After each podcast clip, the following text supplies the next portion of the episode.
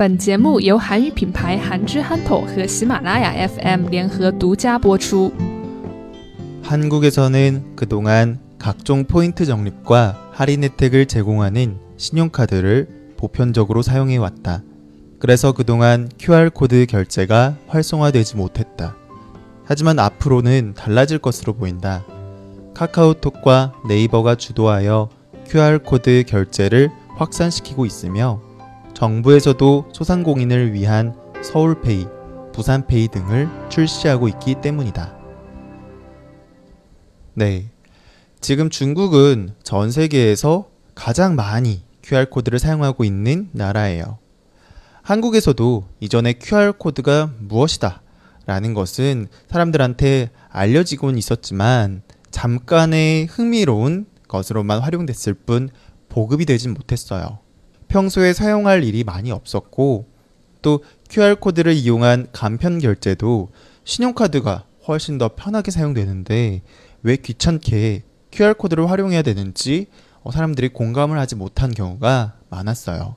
그만큼 한국에서는 신용카드가 굉장히 많이 보급되어 있고 많이 사용하고 있는 거예요. 하지만 중국에서 이 QR코드를 활용한 결제 방식이 활용이 되고 또 이 QR코드로 결제하는 간편 결제가 수수료도 중간에 받지 않아도 되는 굉장히 좋은 그리고 생각보다 중국에서 간편하게 사용된다. 라는 것을 보게 되면서 한국에서도 다시 이 QR코드 결제를 확산시키기 위해서 최근에 굉장히 많은 노력을 하고 있어요. 중국 오프라인에서 QR코드 결제를 할 수 있는 가장 유명한 업체는 웨이신의 웨이신의 웨이신 쯔프, 알리페이의 支付宝가 있잖아요. 그것처럼 한국에서도 다양한 회사들이 QR코드를 지원하고 확산시키기 위해서 지금 굉장히 많이 노력하고 있어요. 그리고 특히 눈길을 끄는 건 이런 회사에서만 확산시키기 위해서 노력하고 있는 게 아니라 정부가 주도를 하고 있다라는 건데요. 서울페이, 부산페이 등 각 지역 정부가 나서서 QR코드를 확산시키려고 하고 있고 또 하나의 표준을 잡고서 어떤 회사의 QR코드로 인식을 하든 결제를 쉽게 할 수 있도록 통합하고자 한다고 하네요. 한국에서는 그동안 각종 포인트 적립과 할인 혜택을 제공하는 신용카드를 보편적으로 사용해 왔다.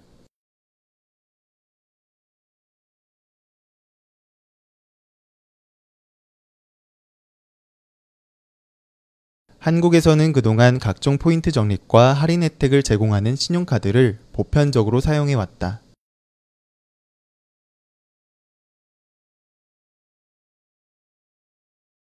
그래서 그동안 QR코드 결제가 활성화되지 못했다.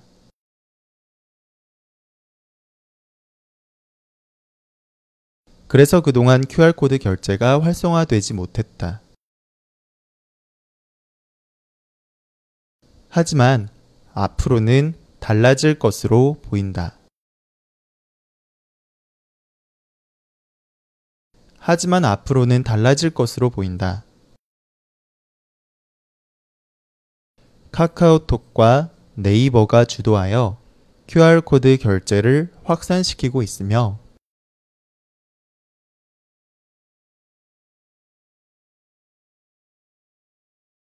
카카오톡과 네이버가 주도하여 QR코드 결제를 확산시키고 있으며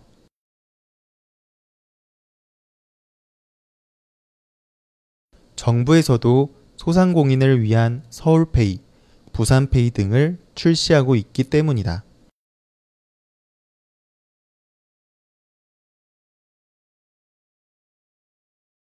정부에서도 소상공인을 위한 서울페이, 부산페이 등을 출시하고 있기 때문이다.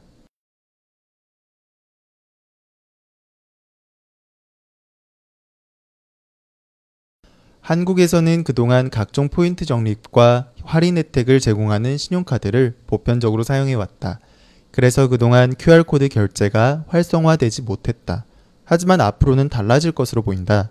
카카오톡과 네이버가 주도하여 QR코드 결제를 확산시키고 있으며 정부에서도 소상공인을 위한 서울페이, 부산페이 등을 출시하고 있기 때문이다.